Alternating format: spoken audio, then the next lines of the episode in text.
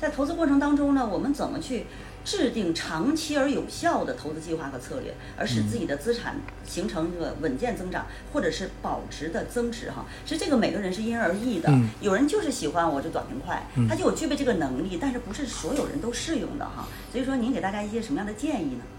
呃，我在很多场合哈，我经常会给。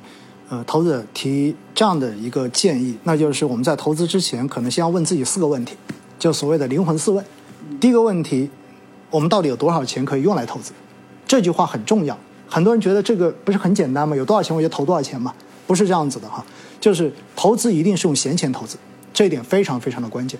很多人我看到在过去的这一年两年时间，很多人跟我说，我也知道市场越跌越有价值，但是我已经没有钱了。我现在必须要把这个钱拿出来去做什么？哎，这个时候你就很可惜。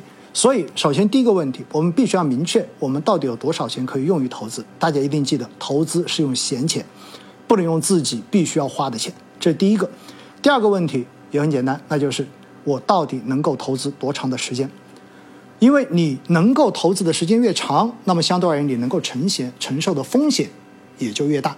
你如果只能够投资很短的一个时间，那么这个时候你对于风险的这个偏好肯定是大幅下降的。所以，时间的这一个投资的长度也决定了我们可以选择的产品和方式。所以，第二个问题是能够投多长。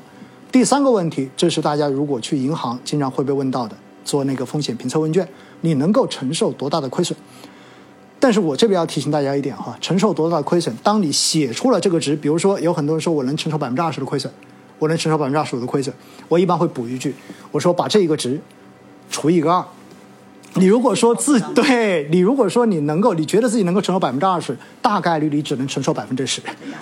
对你得压缩一下，因为人往往会高估自己的风险承受能力，所以这一个决定了你能够选择产品的最大风险去到多少。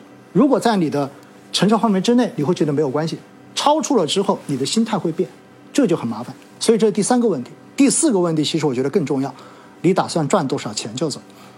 说到这个问题啊，有很多人想不通，因为我身边也有很多的朋友经常会问我说，我应该买什么？我一般就会问这个问题，我说你打算赚多少钱就走？他们一般给四个字，叫做赚的越多越好。但是呢，只要是回答这四个字，往往到最后的投资结果都不会太好。为什么？因为绝大多数投资人投资都是倒金字塔下仓，也就是在一开始的时候拿一点点钱浅仓折纸。对吧？然后赚了马上出来，结果随着市场往上越来越涨，这个时候心态开始变得越来越奔放，然后到最后把所有的钱都压进去，结果最高点就是买的最多的时候，最后你会发现满仓套牢，曾经赚过的钱那都不是钱了。所以我们说制定一个合理的投资止盈目标，这是投资最终你要能够赚钱非常关键的。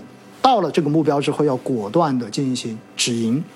很多人经常会说，那这个东西如果赎掉之后，后面还涨呢，我就错过机会了。其实我觉得不是这样子的，大家一定要明白一点，没有人能够在市场中间从最低点买入到最高点卖出的。重要的是我们能够在中间拿到那一段上涨的符合自己需求的那一段，这就是胜利。很多人经常会羡慕说，你看我百分之二十我就赎回来了，旁边那个人赚了百分之百。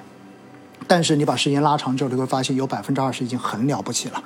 所以四个问题啊，我是建议大家一定要问。第一个问题，我们到底有多少钱可以用于投资？第二个问题，你的钱到底能够投多长的时间？第三个问题，你能够承受多大的亏损？第四个问题，你到底准备赚多少钱就走？有了这四个答案之后，实际上呢，我们再去面对投资的时候，你会变得理性很多，而且一定要制定出纪律来。那么，当然除了这四个之外，接下来就是建议大家一定要做资产配置。就不要有这种赌博的心态，然后把所有的东西在某一个时点压到某一类资产，这种风险不是所有人都能够承受的，甚至于我说它不是一般人能够承受的。如果你把投资当赌博去做，你会发现到最后十赌九输，甚至于十赌十输，对吧？因此呢，我的建议就是大家一定要记得一点：首先理性，第二的话一定要做资产配置。让自己的资产在不同的大类资产中间，然后做一个相应的分配，使得整个投资组合最终的一个最大波动风险不会超过自己的心理承受能力，并且到了这一个止盈点的时候，果断的进行止盈，这样子我们就能够心态非常好的去面对市场的波动。